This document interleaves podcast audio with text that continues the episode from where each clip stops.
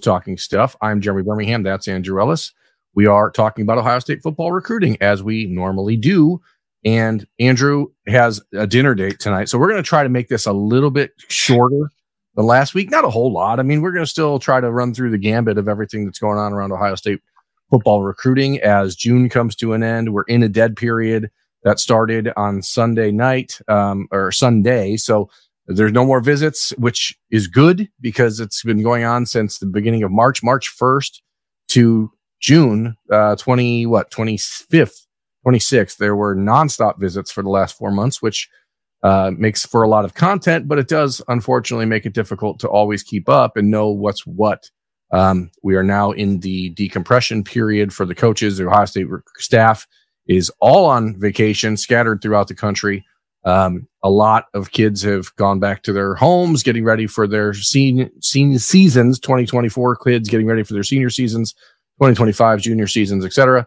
Uh, and with that comes a lot of kids who are getting ready to make some college football decisions. So Andrew and I are going to dive in to two kids that uh, did make their decision last Friday night when uh, Demarion Witten and Bryce West told Ohio State uh, at the recruiting dinner uh, on the first day of their official visit that they were officially committing to the Buckeyes that weekend. And not a surprise, Andrew, but you know we did see the last couple weeks the the buzz around Michigan and Bryce West started to feel a little bit more than just a smokescreen, but like that's a pretty good smokescreen the way that Bryce West handled things the last few weeks, and that's what I think people are are catching on to around the country. That sometimes kids are going a little bit further even than they would normally want to to make sure the smokescreen feels valid so that it actually seems to be some sort of little surprise. But uh, with Bryce West and Demarion Witten, the Cleveland Glenville pipeline remains alive and well for Ohio State. Yeah, we've talked about uh, Glenville for a while now, and it's just you don't hear it a lot anymore like we did, you know, a decade or so ago. But it's good to see two guys in the fold now. I think heading into this cycle, there were really like three in-state guys that I kind of circled as borderline must gets. Uh, Bryce West was one of those.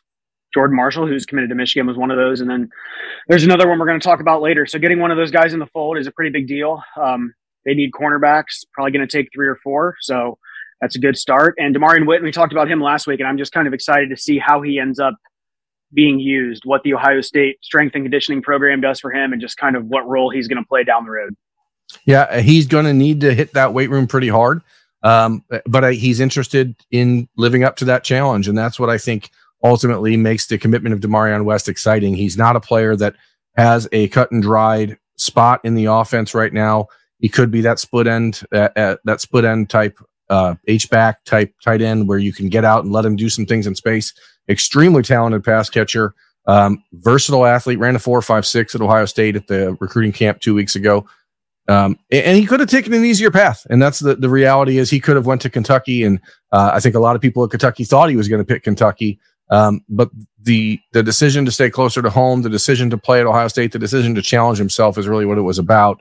And now he's going to have to live up to that. And he's going to have to, in some ways, make sure that a guy like Vince Marrow eats his words, who, um, you know, did one of the more bizarre things I've seen a, a coach do when he decided to clearly drunkenly tweet on Saturday night about uh, Demarion Witten, and it, I, I, hope that that spurs Demarion Witten to make sure that he's like an All American down the road. Because if he gets drafted someday down the road, I want him to stand on stage and and do a Marcus Hall type of uh you know thank you to Vince Marrow. Yeah, I think uh, Vince Marrow had a rough night. Like you said, he had to have been a few beers deep when he tweeted that out. Um, Vince Marrow's a hell of a recruiter, and there definitely was some Kentucky buzz there for a while. Um, no idea how realistic that was, but um, yeah, that was one of the stranger tweets. I kind of like seeing coaches like when they get out of their I don't know if they're out of their shell. That's it was a bad tweet and a weird tweet, but sometimes I don't know. It's just amusing to me to see to see stuff like that, and it seemed like it was amusing to Demarion Witten's dad too. I know he was uh, up in the replies there for a bit, so yeah, fun night. I, I think it's funny actually because I think you're right. Like there is likely as we watch social media evolve and kids using social media more and more for attention and clout. Like I think we're going to see more coaches clapping back in a way. And maybe three years from now, that tweet by Vince Marrow won't feel quite so like, what the hell just happened? But, uh, for right now, it does. So it is a little bit weird. And, um, I, I think it's actually even weirder because it's a Kentucky recruitment of a kid from Ohio with an Ohio State offer, like you couldn't have really believed that you were going to just walk right in and take a guy Ohio State wanted. And I think maybe Vince Marrow believed Ohio State didn't really want him or something like that, uh, which uh, I guess you can come up with reasons why that's the, the case. So um, that is uh, not great. Um, also not great. Sue, we see you in the chat. Hope you're doing okay. Sees you're in the uh, the IR or the the uh, you know the the room, the emergency room or something, or the ICU. We appreciate you watching from the ICU. I hope you're okay. Wow. That sounds yeah. Really terrible. I'm not trying to make light of it, but I'm trying to read the comments, and then, then all of a sudden I was like, "Holy crap, that's uh, serious." So Sue, get well. Um, Andrew, uh, nice, uh, you know, segue here, but getting well is what this was about for Ohio State this past weekend. It was about making sure that a player like Bryce West, who I don't think maybe has been talked about enough because he is and has been expected to commit to Ohio State from the jump, that maybe sometimes, and I think everyone's guilty of this when it comes to Ohio prospects, they overlook them a little bit until all of a sudden it's not so cut and dried. And then all of a sudden it's a huge deal, right? So, um, when you get Bryce West, Rivals has him as the number one ranked player in the state of Ohio. Uh, I think it goes back and forth between him and Aaron Scotta and every other site, pretty much every other national ranking. Um, you're getting a high four star player who has elite speed, not elite size. And I think that's where, if you're looking to compare him and Aaron Scott, like to how they break down, I think Bryce West is a more um, like a complete player right now but Aaron Scott may have the bigger upside down the road because of the length that he has. He's probably got Bryce by about two inches. So that is where that's going to get interesting. Yeah, I think they're two very different guys. Um, but, but, like you said, Bryce West is Bryce West is just explosive. I mean, he's incredibly fast, uh, athletic. Um, I think you're right about we didn't talk about him for a while just because we kind of assumed he was in, and then last week there was some chatter about a return trip to Michigan and stuff like that, and then there was a little bit of panic um, but I don't think that one was ever really in doubt. And uh, now you got to get a couple other guys to uh, go along with in there at corner. Yeah, the story behind the story there really, Bryce actually told me back in April he was committing to Ohio State. Um, and I made him a graphic. We got all that stuff done. And then it was just sort of a waiting game. Wait, wait, wait. And then it, uh, it happens uh, last weekend. Him and Demarion Witten are in the class for Ohio State. I'm trying to read the comments and trying to be a little bit more interactive here. So I do apologize if I, you know, take a detour. Uh, Keith seven four five six says to Ryan Nichols just posted he's committing on July second. Um, likely not Ohio State. That's correct. Uh, he did not make an official visit to Ohio State in June. The Buckeyes offered him at the end of May, but haven't really spent a lot of time trying to uh, build up that relationship since. He spent the last weekend at Michigan. Um, I wouldn't be surprised if they are the pick. I know Pitt and a couple others are also very highly uh, interested into Ryan Nichols, but if Ohio State's not going to go all in, uh, I think Michigan is willing to be all in for him, and they will put another feather in the cap saying they took him over Ohio State if that is what occurs. But I don't think that's entirely accurate. I think Kentucky's Kentucky's kind of heavily involved there too, though. yeah, Kentucky's correctly. very heavily involved there and, and, has been for a while, like they are with most Cincinnati guys. Um, CJ Partlow says Daniel Cruz just committed to Texas.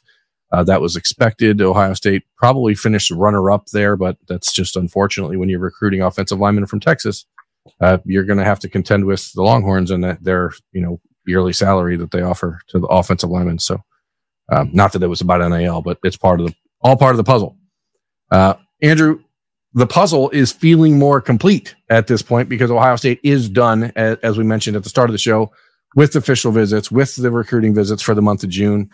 Last weekend, the Buckeyes hosted seven guys. You asked me if I thought Ohio State could land six of the players that were visiting. And I said, I thought maybe five, could be six. And the one guy I wasn't really sure about was Justin Scott, the five star defensive tackle from Chicago.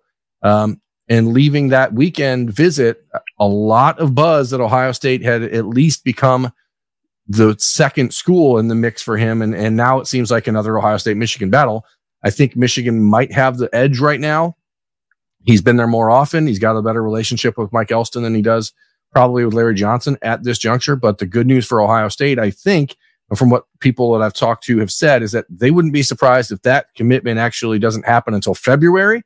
And if that's the case, then there's not a whole lot of point in talking too much about Justin Scott now. But he's the number one ranked defensive tackle in the country, and Ohio State is in desperate need of defensive tackle and defensive lines, uh, period, in this class. So, were you surprised at the the feedback uh, uh about the Justin Scott visit after it happened? Yeah, I had kind of long written that one off. Um, Miami was talked about, Georgia was talked about, Notre Dame, and, and obviously Michigan. So, like as of a month ago, I would have guessed Ohio State was running about fifth at best in that recruitment. Um, I, I, think t- it tends to be like coming off of a visit. If you're still like in second place or fighting for that top spot, it's really not usually a good thing for that team. But I think with this one, like you said, with this one possibly going all the way, maybe even to February, um, that gives Larry Johnson and co a chance to continue to make a move, um, whether they're chasing Michigan or chasing Notre Dame. I do worry about Miami getting back involved for all the typical reasons we talk about when we're discussing Miami, but it's kind of seeming like maybe this is a Midwest battle, if not just a just a Big Ten battle. Yeah, I think that the Midwest part plays a, a key role in this. Scott's family has has been very vocal about wanting him to stay close to home. Um, I mentioned heading into the visit the the approach I would take if I were Ohio State that the Buckeyes provided the best blend of everything that he was looking for.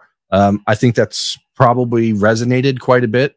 Um, and, and, now you got the opportunity to really connect with Larry Johnson to get to know him a little bit better, get to know some of the guys at Ohio State on the team, because that's one area where he had not really been able to make any inroads with the Buckeyes because he hadn't been on campus since basically um, October.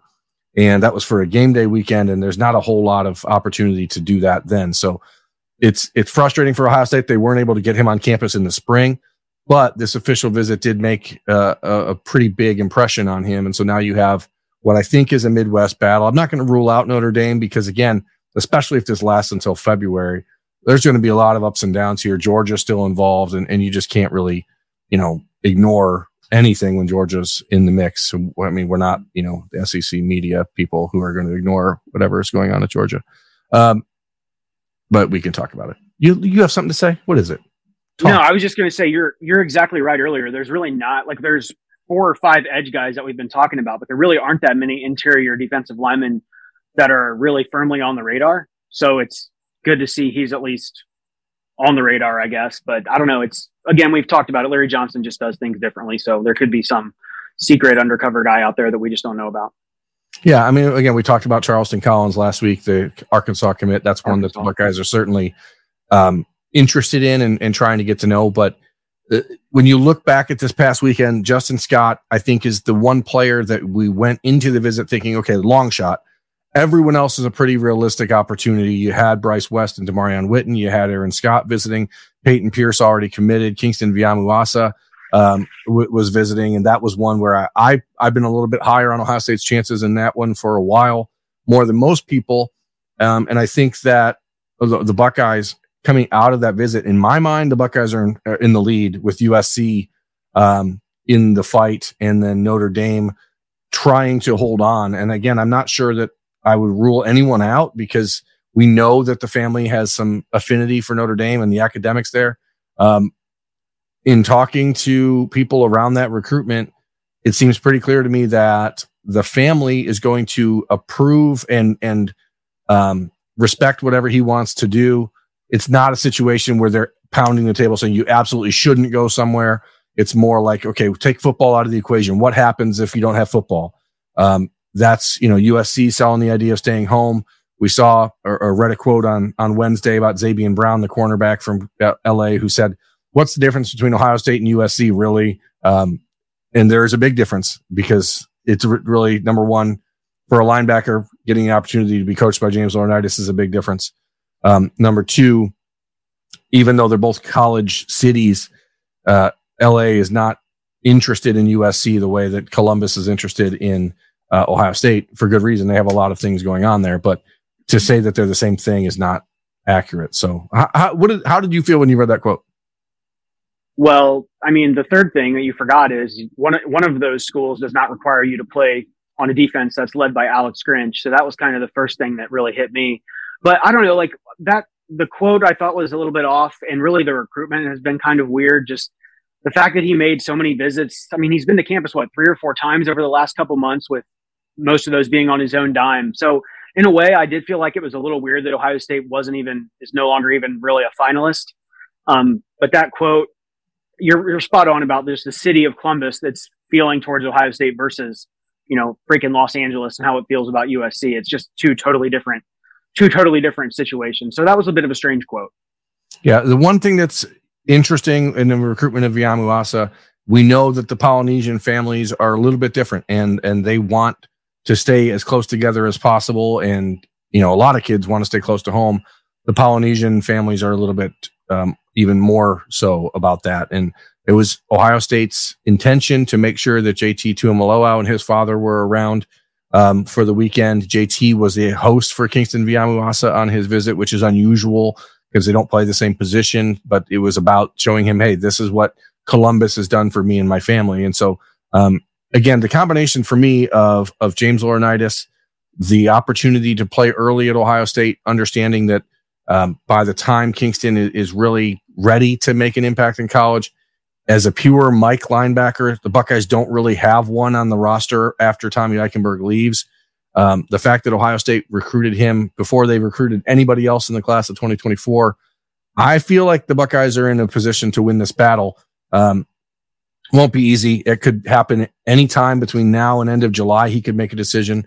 Um, I don't expect it will happen this week. I've seen some speculation that maybe it could, but I, I just don't think that's the case. Um, so you just really need to keep pounding the point home that with Garrett Stover and Peyton Pierce and Kingston Viliamu-Asa, you have three linebackers that are um, all very similar personalities, guys that really have a, a shared love of, of, the game and, and, a similar approach to the game and to the way that they compete and the way they prepare. Um, and I just think personality fit. It's it's it's a good fit. Ohio State is you need type A personalities at Ohio State. Kingston is not like a loud, boisterous, vocal kid, but he's an extremely confident young man who is not going to be a wallflower and shy away from things. So um, I know that you've you know we see the the Notre Dame talk, we see the USC talk. Andrew, do you have any? What is your vibe on that? my my vibe is that USC and Ohio State are probably the the top two schools. Um, I know he seemingly has gotten pretty close with Peyton Pierce too, so that doesn't hurt. Um, I saw today Lincoln Riley quote tweeting pictures of him at USC from two weeks ago. Um, strange, like USC insiders retweeting those same photos. That was strange. I don't know if that's a little bit of desperation desperation from from Lincoln, but in real reality, it probably just doesn't mean anything. So I don't know. He's a he's a fit for Ohio State. Um, I think I read somewhere about like wanting to get into business and real estate. Uh, you know, LA real estate. That's not a bad thing, but Ohio State's got a good business program. So I don't know. I'm with you. I'm kind of leaning towards leaning towards Ohio State right now. Uh, Notre Dame probably a distant third, and USC running second or one B or one A. I don't know.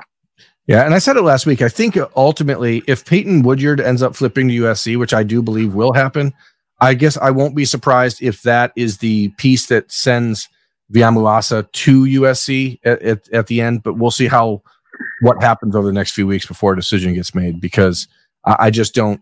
I, I, think the fit at Ohio State is what Kingston's looking for. Um, but there are always and and forever will be extenuating circumstances that happen. Uh, Miles Lockhart made his official visit to Ohio State from Chandler, Arizona, uh, Basha High School it seems like the most boring recruitment that we've had in a while, which is pretty good. Um, Miles Lockhart does not get talked about a lot. He's a four star cornerback. He is a perfect fit at the slot slash nickel corner for Ohio State, that inside corner, five foot 10, 190 pounds, runs a 445, extremely quick feet, physical player. Like there's a lot to love about this kid's game. I, I tell you, folks, if you haven't watched Miles Lockhart's tape, put it on. Like there's two games last year against Dylan Raiola and Chandler where you can see what makes this kid special. Um, Ohio State offered him at camp last summer. He was really, really good that day, picked up his offer, left camp saying Ohio State was his leader, came back in the fall, said Ohio State was his leader, came back in the spring, said Ohio State was his leader, came back after his official visit, said Ohio State's his leader, didn't make visits anywhere else besides July 6th. I mean, uh, the math there is pretty good, right, Andrew?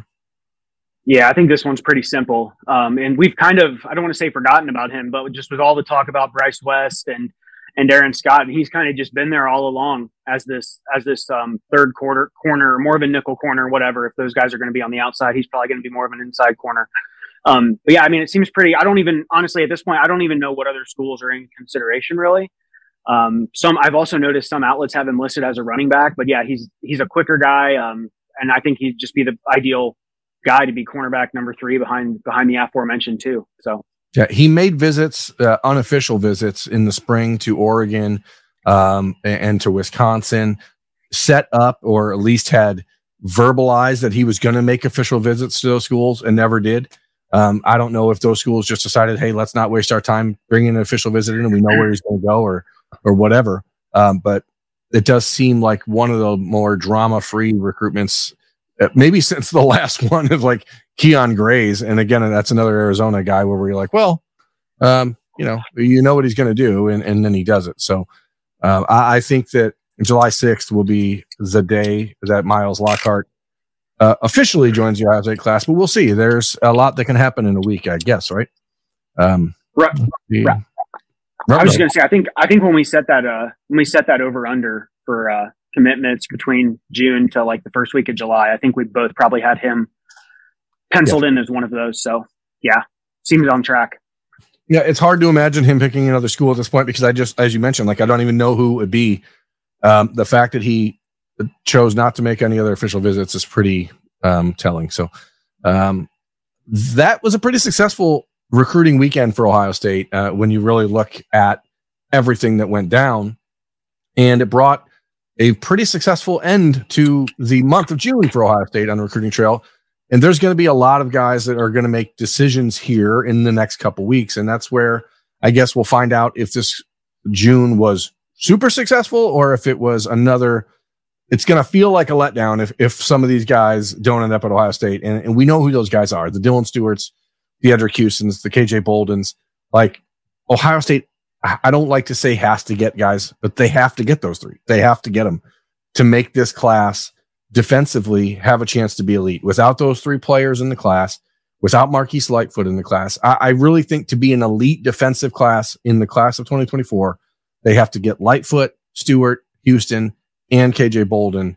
And then, you know, you already got Pierce and Stover. You add Lockhart. You hope you, you, you do the, what you need to do with Aaron Scott. And then, I mean, there's, it, I don't know. I'm, I'm just rambling, but it's like everything here is set up for Ohio State to win these battles and they just need to close it out. Um, Dylan Stewart, obviously South Carolina and Miami are very involved. That's a scary battle a little bit to people, I think, because there is a belief in some people's minds, and I, I guess I can understand it that if the if the competition really is South Carolina and Miami, how could he not pick Ohio State? I, I know South Carolina is a team on the rise, and Miami is selling the opportunity to play early and be coached by Jason Taylor and all this stuff. But like, if if you're really considering between South Carolina and Miami over Ohio State, it probably has people flashing back to a year ago, going, "Oh, this has to be an NIL related recruitment, right?" Yeah, Exactly. And I think that's going to be one of the more interesting ones to follow this month. It's it's funny you said, you know, there's all these names that could pop in July and correct me if I'm wrong, but outside of Lockhart, I don't think there's really that many like set decision dates that we're already aware of, are there? No, and that's what makes this uncomfortable for people. Uh, because Eddrick Houston's decision date is still set for August 22nd. We know that one. There's conversation because there is an open period at the end of July that he could end up back at Ohio State or maybe make another trip to Alabama, maybe make a trip to Clemson at the end of July. Like that, that'll be pretty telling to me if he ends up making a trip to another school that's not Ohio State at that time. Um, sure, there, those other schools may be closer, but uh, it's an hour and 15 minute flight from Atlanta to Columbus. So it's not like it's unwieldy to get there. Um, but as far as Dylan Stewart, Marquise um, Lightfoot, uh, KJ Bolden, Aaron Scott, uh, there are no decision dates. Jordan Rubel Johnson uh, or Jordan Johnson Rubel, like there, there's a lot of guys out there that they had visits um, eh, that don't have date set. Dominic McKinley, Nigel Smith. I mean, go Jaden Jackson, go down the list. It is a, it is known that all these guys are trying to make decisions before their senior season start, but it could happen all at once. It could happen spread out through the month. It, it's it's going to be a lot of um, stuff just sprung on people at the last minute. I think yeah, it's just like a matter of do they say they're going to announce on this day or do they just tweet out a commitment out of nowhere? Or how's that going to go? But kind of the scary thing is, I guess in a good way and a bad way, those all those names that you mentioned earlier, the Bolden, the you know the Aaron Scott and Dylan Stewart, all those guys. Like it genuinely feels like Ohio State's in a spot right now where they could potentially land each and every one of those guys. But then it's like you flash back to last cycle, and there was a time when we were asking ourselves, what's going to happen if Keon Keeley, Damon Wilson, and Mateo Uiagalelei all went to commit, and you ended up whiffing on that situation. So obviously they need, um, and, and you mentioned it last week, uh, the whole NIL situation now compared to last year is just uh, vastly better. Um, so they're in a good spot now. You just gotta now you just gotta put the finishing touches on, I guess. Yeah, and, and again, I'm I'm not trying to be the eternal optimist. I know everyone prefers when I'm a negative person, but the fact that Ohio State didn't score on any one of those defensive ends last year has to make you feel a little bit better about the fact that maybe they're going to get two or three of them this year. Uh, I think that for this defensive line class to be a success, because there are not a lot of high level backup plans available. That's you know, Ohio State asked Elias Rudolph to visit in the season because they're like, hey, we're not we're not going to put our chips there until we see what happens with these other guys. That's a that's a risk. That's a big risk. Um, we have not seen Ohio State make a move on guys like Dominic Kirks in, in Cleveland, who's a really good player, uh, and, and, he may end up off the board. Um, at, at, safety, we didn't see Ohio State make a move on Coy Beasley, who just committed to Purdue. Um, we we watched Ohio State, as we already mentioned about Tyron Nichols, like not really push into the middle there to try to get involved in that, hoping to get him to take an official visit in the season if they need it. And that's going to end up with him committing somewhere else. So this is the risk you run. This is the game you play. But as I said last week, if you're intentionally recruiting players that you think are are not as good because you're afraid of losing, then that's a losing mentality. And so how do you how do you maintain a, a championship level program by recruiting players that you actively believe are not going to make as big a difference? Yeah. You know? No, I mean, yeah, that's a good question. I don't know. I just, I feel like the way the coaching staff is handling things, whether it's not pushing for Nichols or maybe they wanted Nichols to visit during the season, I can't remember, but it almost seems like they have to know something about some of these other guys that we're sitting here talking about. But, you know, last year I thought that they knew something about Caleb Downs and people like that. But again, different cycle. Can't can't compare it too much. So yeah.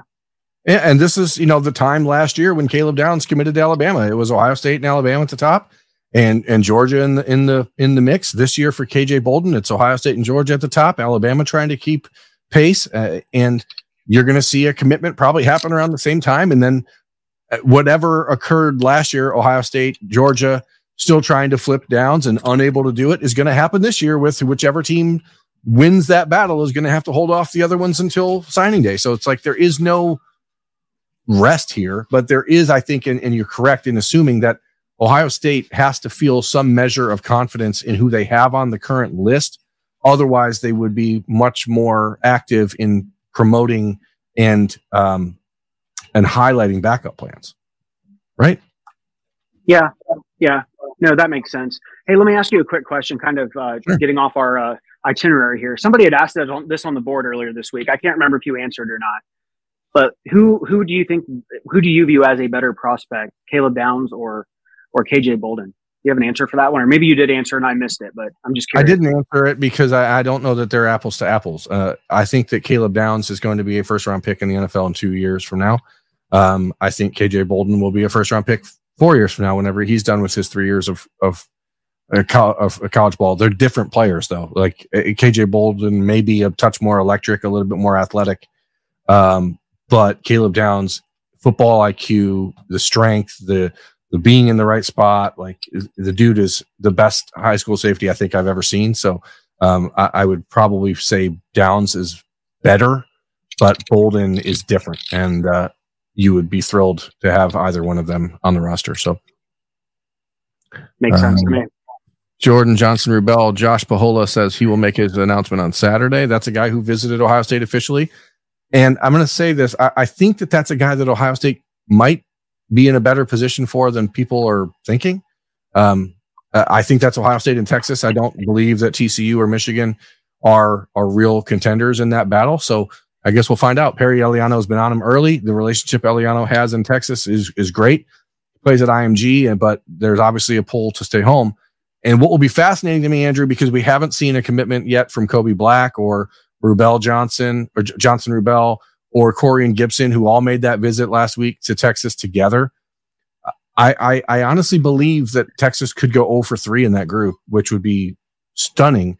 And I know that every everything we read on Kobe Black out there in the in the Ethernet, the, I mean the internet, but in the ether of the internet, um, says, "Oh, he's leaning towards Texas. He's leaning towards Texas with Kobe Black." But I just don't. I don't know that I believe it.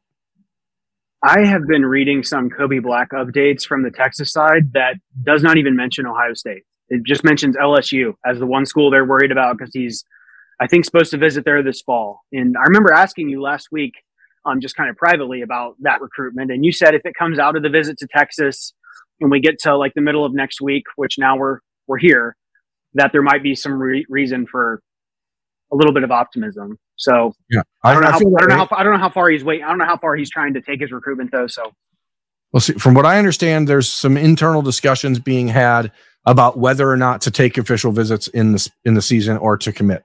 Um, so that is interesting to me. I also think what is fascinating here is the dynamic of Bryce West is committed. We expect Miles Lockhart to be committed on July 6th. Then there's Aaron Scott if he picks Ohio State, which I still believe he will, despite everything.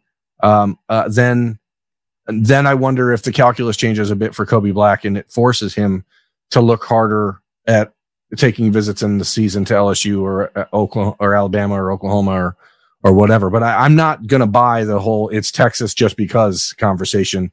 I there is nobody that I talk to at Ohio State, and and I promise you, folks, the Ohio State sourcing world is not like the most optimistic people on the planet. They are very realistic. If if they don't feel like there's a shot, they're going to say there's no shot, and we're going to move on. And that is not the case with Kobe Black. So I guess we'll see what happens. Um, you know that could be, as I said, contingent on Aaron Scott. And if Aaron Scott decides to play at Michigan, Ohio State has a much more reason to go balls to the wall for Kobe Black, um, which, you know, they're already doing that because they want four corners. But as the conversation changes quite a bit for Ohio State and for Kobe Black, if that spot opposite Bryce West is open. Um, and otherwise, it's it's a harder sell. Yeah, just the fact that he's still not committed to Texas, I think that's reason for optimism right there. So yeah, yeah, and I, again, I, I, think it's funny in a way, not funny, haha, but funny, weird. Like if if Johnson Rubell and Black and Corian Gibson, who I, from what I was told heading into that visit, Texas was going to make a, a, push to get all three guys to be, you know, the three three amigos and, and really shut it all down together. The fact that, that hasn't happened yet, maybe it's happened behind closed doors and we haven't seen it, but it is interesting and I know there was a crystal ball or something put in for Kobe Black on Saturday night in, in, from from a Texas writer, but the rationale was basically just, well, he's from Texas and he, and he took his official visit. Um, unless there's, I don't know, I, I don't think that things are, are that cut and dried. So, uh, let's see, John Johnson. Yes, Corey Johnson Rubell is committing this Saturday. That's true. Um, I think Ohio State could be the the one to pull. I really think that could be an upset for Ohio State, and if that happens, then the Kobe Black things becomes even doubly interesting. Uh, I'm not. This isn't like a package deal or anything like that, but those guys are all friends. If Kobe Black doesn't decide anywhere by then, and Johnson Rubell picks Texas, I think that helps Texas's case. If he picks Ohio State, which again I believe that's a two team battle, things get even more interesting. So, so you think there's there's like a legit chance that Johnson Rubell commits to Ohio State this weekend or I do. I mean, the Buckeyes want the Buckeyes want three safeties. Um, they want they have one with Jalen McLean. They're interested in Zaquan Patterson from Chaminade Madonna High School and, and, are trying to get him to be back on campus maybe at the end of July in that couple day window. Um, so I wouldn't be surprised if that happened. But if Johnson Rubell takes that spot before that occurs, then then the Buckeyes would be fine with that. They, they're this is not a team that's hosting official visitors that they aren't going to say yes to. Period. So um, you know, I think that there are levels to that. There are, are, are degrees of, of interest or, or degrees of where things go, like Nicholas Rodriguez, the linebacker from St. Thomas Aquinas, who's making his announcement on Sunday, uh, or on Monday, I think. Like, I think that's going to be Missouri, but Ohio State, I, I don't know that they would say yes to him yet, knowing that Viliamu-Asa um, and Edwin Spillman are still out there wait, waiting to make a decision. So, um, that's, going to be interesting. Uh, da, Dreamtime relaxation. One of those Southeast Ohio Sasquatch would be one heck of a defensive end, defensive tackle, linebacker, berm. Can you tell me who you're talking about? Because I don't know who the Sasquatch is um, in Southeast Ohio. So I'd be interested to know who that is. Um, Andrew, uh, we're, Aaron Scott, we're going to take a couple minutes here to just talk about it. Okay. Yes. I understand fully well why everyone is panicking about it. And I don't disagree that everything looks on the surface to be perplexing, puzzling, negative, bad, however you want to say it. I can't, I just, I just think that eventually, all things being equal, if all things are equal, that Ohio State will be the choice. I don't think, unless there's one area where Michigan is so far and away better in his mind that he can't say no, I don't think he would say no to Ohio State.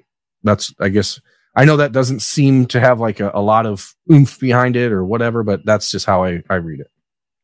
Yeah, I think he had questions about like playing press man and that kind of stuff, which I'm sure he got those answered, you know, by Tim Walton last week, last weekend. But let me ask you, I guess, because he's talked about doing an early July decision versus a late July decision. I think dad's birthday or something like that. Do you think one of those dates is like more favorable for Ohio State's chances, or is it kind of a wash? Or what are your what are your thoughts there? I think as a the home team, like you want a decision to be made closer to the official visit than further from the official visit, right? I mean, I, I don't, I, I, can't view it in a way that says, oh, well, if he keeps waiting and keeps waiting, that it's positive for Ohio State. I don't think that's true. I do think it would be interesting and a kind of a weird decision by a kid to choose a school on his father's birthday that his father reportedly hates. Um, that's kind of weird. Uh, but also, I know his dad will will say, "Hey, you know, you, I'm going to support you wherever you go because that's what good parents do." Um, that said, I, I do not think Aaron is going to want this to drag out that long. I think that every person he's talked to in the last couple of days on the record. I've spoken to him a, handful of times off the record. I don't need to write the same things everyone else is writing about his. He's incredibly stressed out right now and he doesn't need the pressure. So I think once he's head and heart are aligned and he's ready to make a decision, he will not delay it. I think he will go as fast as he can. Yeah, I've obviously I've never been in a situation like that, but just the constant tweet barrage from former players, current players, all time great players, um, media, that kind of stuff. Like that would just be too much for me. I would just want to like end it, like end my recruitment when I'm. Yeah, that just says it. something about it. Says something about Aaron that he hasn't just shut down his social media and and avoided everything altogether. Like uh, I would be if I was in his position, I would say I am going on a media blackout and I'm just done until I'm ready to make a decision. But um, you know, it is a different world. We're we're watching kids have to um, grow up basically in the public eye, and and um, it, it's going to be fascinating. Whatever he chooses, he's going to have a lot of people who are super happy, and a lot of people who are going to turn on him in a way that um, will only validate his decision to pick the other school. And uh, that's the fun part, right? That's why recruiting is fun. My personal belief is that it's still going to be Ohio State. Um, I could be wrong. I've been wrong before. It's not like I'm infallible, but I, I just don't see a scenario. I mean, I, it just doesn't make sense. It just doesn't make sense. The relationship with Ryan Day, the relationship with Tim Walton is very good. I understand Jesse Minter and Steve Klink, Steve Clinkscale have done a great job there.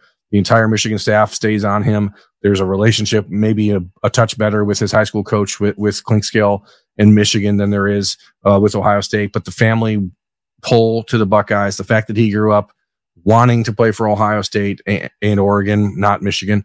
Um, the Ohio State defense wants to be more man to man oriented. They just don't have the players like him and haven't had the last couple of years of cornerbacks to be guys using that and the fact is, when it comes down to it, if all those things are equal, and again, I don't think they are because Ohio State has a part of his heart and his family's heart that's different. If all those things are equal, NIL isn't.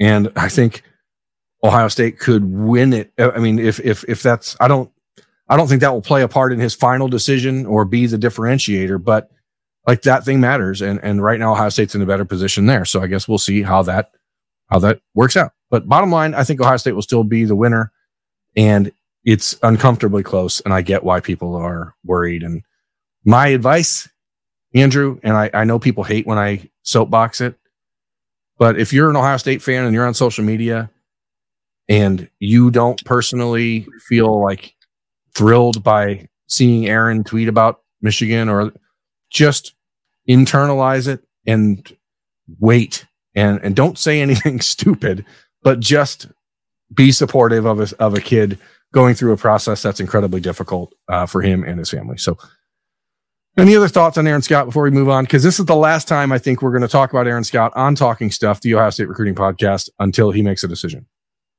No, I think we've I think we've talked that one to death. I'm I have an uneasy, somewhat uneasy feeling, but I I'll ride with whatever you say. You know far more than I do. So. No, don't do that. I mean, I, I you should, you're, you're smart. Feel feel the way you feel. I I just I'm just refusing to see it from a negative point of view. That's just the way I'm going to go because I don't want to be negative. Everyone thinks I'm negative.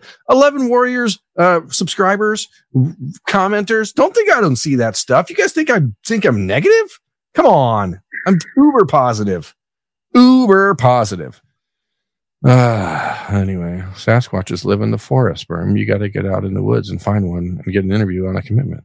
A seven star recruit. Oh, so you're actually, so Dreamtime Relaxation is talking about an actual Sasquatch, not a player whose physical form reminded him of like a, a big, I, I thought it was being used as some sort of like metaphor for a player who was like long, rangy, and and fast and explosive. So, um, okay. What else? What else? What else? We're moving on. Andrew, two players that like visited Ohio State in June that we thought were pretty much locked up for Ohio State, but it was all, all but over. But the, the crossing of the T's and the dotting of the I's, ohio ohiostate.rivals.com, use promo code DTE30 for a free month. Um, were Jaden Jackson, the defensive tackle from IMG Academy by way of Indianapolis, and Elijah Moore, the wide receiver from uh, Baltimore.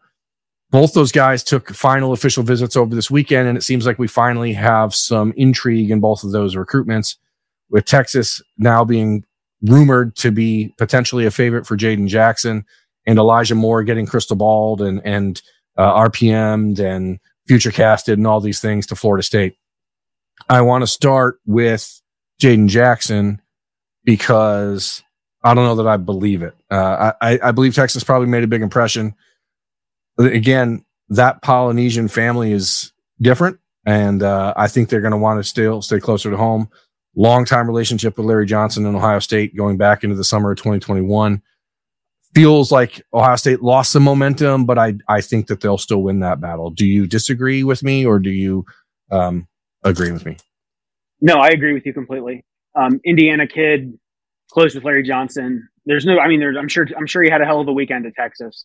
Yeah. Uh, but no, I still, I still think he's going to end up at Ohio State, and he's one of the, like we said, he's one of the few pure defensive tackle targets they're looking at. So that'd be, uh, that'd be kind of an unfortunate loss if Larry Johnson failed to, uh, to secure him. So. Yeah, and that's the thing. Like you can look at his recruitment from a number of different through a number of different lenses. Uh, if Justin Scott is Ohio State one B to Michigan's one A, Jaden Jackson has been a as much a priority for Ohio State as long as Justin Scott has been. So I don't think that this is a situation where someone else can be like, oh, well, they don't really love you that much. They don't really want you. Like Ohio State's gone and proven that beyond a shadow of a doubt. So uh, I, I, really do think that they'll still win that one. Texas has made it close. Um, Jaden Jackson does not have a date for a decision T43 Rockhold. Uh, if that's Travis, hello. Um, I don't know if it is, but I'll just assume your name is Travis Rockhold. And if it is, then hello. If you're someone else, T Rockhold, like Tom Rockhold or Terry Rockhold, also hello. Welcome. Um, let's see. Elijah Moore, though, that one's a little different. Um, I do believe that Florida State is probably going to win that fight. And it's going to feel weird to say that because Brian Hartline doesn't really lose fights. Um, I don't believe this is a situation where Ohio State, as good as Elijah Moore is, and I'm going to tell you, the Ohio State coaching staff is extremely high on Elijah Moore. I think that there is an understanding that you don't particularly need him in this class as long as you have Jeremiah Smith and Mylan Graham and potentially Jeremiah McClellan in this class as well, because Elijah Moore um, has a lot of upside, but he is at this point in the recruiting like vernacular. I guess he's like a poor man's Jeremiah Smith, right? So it you take him if he wants in because he's got a really high upside and a really high potential. But you also know if you bring him in, then all of a sudden Kojo Antwi or Keon Grayes is more likely to leave next year because now the room feels a little bit too crowded. Um, if you bring, if you don't bring him in, then in November you have a better opportunity or a better conversation to be had with uh, J- JoJo Trader when he starts to really focus on a decision. And he's a different type of receiver than you have on the roster, so it makes me maybe a bit more sense. Ohio State is not walking away from Elijah Moore, and they're going to try their best to flip that back around. But I don't think that there's any like long term consternation if he ends up picking Florida State. You know what I mean? Yeah, and I'm with you on that one too. I mean, he's a good player. I think he put on. He was one of the top performers at a recent camp. Um, I, I think it was in June, maybe it was in May. But when I first saw, you know, he was like being interviewed by Florida State writers, like as he was finishing his official visit, and he flat out said, "Oh, Florida State's now my leader. I'm going to make a decision on this date." And I thought maybe that was just kind of an in the moment comment, but um, I'm kind of with you on that. Like I think he's seems like he's probably going to go to Florida State, and if he does, then tip your cap to them. He's a he's a really good player, and they're getting a good receiver. So yeah, I'm with you. Done great. They've done a great job, like highlighting the bigger receivers in their offense. Um, we saw what they did with Johnny Wilson. They just brought that kid in from Michigan State, the defense, the power forward on the basketball team. Like they they they they know how to get the ball to those big guys on the outside, and I think they sold him on that. I I think what is interesting is that people will look at it and assume, well, he doesn't want to be part of a four man receiver class at Ohio State. Florida State, it could be argued, already has four wide receivers committed. I know they have at least two guys that are pure wide receivers and two guys that are athletes in the mold of a wide receiver. So uh, it's not about like the the depth chart or anything like that. I think it's about Ohio State maybe understanding that there's a different need. Um, they take him if he wants in, but it's not a situation where they're gonna like cry about it, I guess, if he if they lose. Not that they cry about losing anyone, but you know what I mean. Um any other guys at junior? Nah, I think uh, you know, we're gonna move on here, Andrew. Four minute I, offense time. Go ahead. I was just gonna say my biggest takeaway from June visits, kind of heading into the month, I thought the Eddrick Houston talk was kind of like long shot, premature chatter, and now at the end of the month, like I've completely flipped on that. And at this point, I'd be personally surprised if they don't land him. I did see that where he was when he was at Bama, he weighed in at close to like 287 pounds or something like that, which is so like 30 pounds. Yeah, he's not a traditional defensive end. Uh, he's he's a he's in that six foot five, 285 mold that oh, Larry Johnson wants, a guy who can play in or out. Yeah. So that that interested me. I think we have him listed at like 30 pounds lower than that. We might need to update that, but I don't know the way he'll be used eventually, whether it's in Columbus or, or God forbid in Tuscaloosa, is just going to be be interesting to see how all that unfolds. But but his recruitment is kind of the biggest one that's really kind of warmed up on me over the last four to five weeks. So that's a good thing. After official visits to USC, Clemson, Alabama, Georgia, Ohio State, I'm not surprised if a young guy put on a few pounds in June. Like you're eating good and you're on an airplane basically the whole month. So I, I understand that. Um, uh, I think at this point, like you're probably disappointed if they don't get Eddrick Houston as opposed to going into the month saying you'd be surprised pleasantly so. And now it's flipped. So um, I'm going to just see here. Offensive tackle, Sean Duffy asking about offensive tackle. I think Ohio State's going to get Brandon Baker. Um, and so I think the questions about Guerby Lambert um, become less relevant, but I also don't think that one's a done deal by any stretch.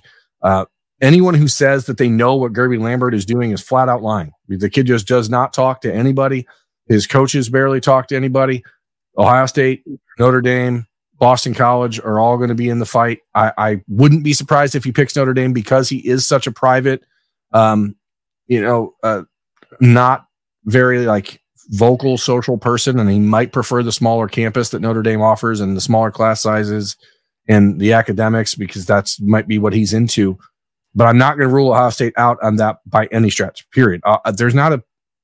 I'm going to say this, and, and Andrew, we've talked about this a couple weeks ago when we talked about tight end when Nate Roberts committed to Notre Dame. Um, offensive line and tight end are the one spot where I think Notre Dame, when a, when a player's head to head, Ohio State, Notre Dame, where you can say, well, uh, Notre Dame probably wins that one. Any other position, I don't think Ohio State ever truly worries about losing to Notre Dame in a head to head recruitment. Um, in this fight, it is a little different again because his personality is so uh, reclusive that I, I think you could see him pick Notre Dame. But don't for a second think Ohio State's out of that. And the longer it goes, the better it is for Ohio State. Um, with Brandon Baker, I, I, really do think that the connections he made in Columbus with the recruiting class at Ohio State, the, the connection that his family had with the parents of the Ohio State offensive line commits, the, the plan Ohio State has for him, the fact that Justin Frye just got Paris Johnson drafted uh, at the number six pick in the draft. Uh, I think that Ohio State's going to win that fight. And I, I don't know when it's going to end. He, he said initially November, then he said it could be August. Uh, my concern there is Texas and Oregon. The Georgia visit, I think, was taken just for fun. As I said last week, I don't, I was not a real concern. Um, but I think Ohio State's going to win that one. I really do.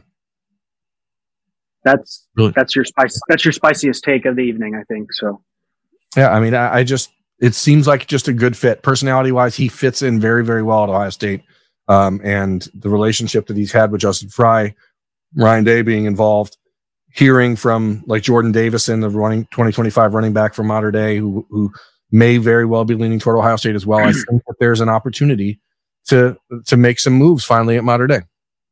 What about Phil Knight being involved?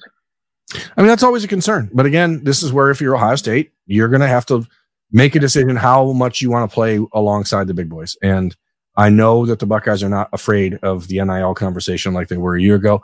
Now, there's going to be a limit to that. They're not going to certainly be offering kids seven figures and all the things that um, Phil Knight may, but Brandon Baker, Ohio State, Oregon, Texas, I think that's the where the decision comes from. So, uh, what else? Any other question or thoughts that uh, you've got? Um, I have a question from the from the forum. Oh, the Ohio State.rivals.com forum. Use promo Correct, code DTE30 yes. to sign up and get a free month.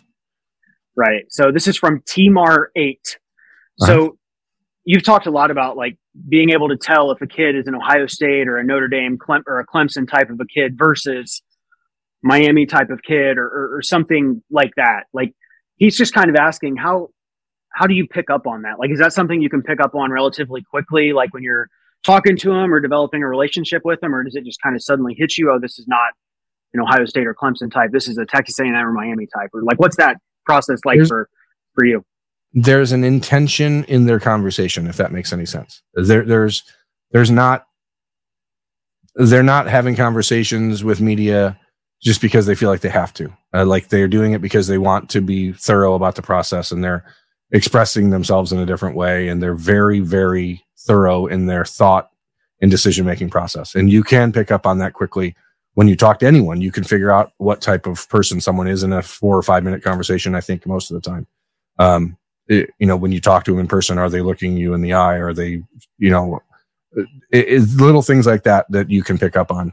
Um, and thankfully because we have the internet now like you can see on social media a lot about how people are very quickly um, and and make decisions from there. So I, I think that it is easier to see that than you would think in my opinion.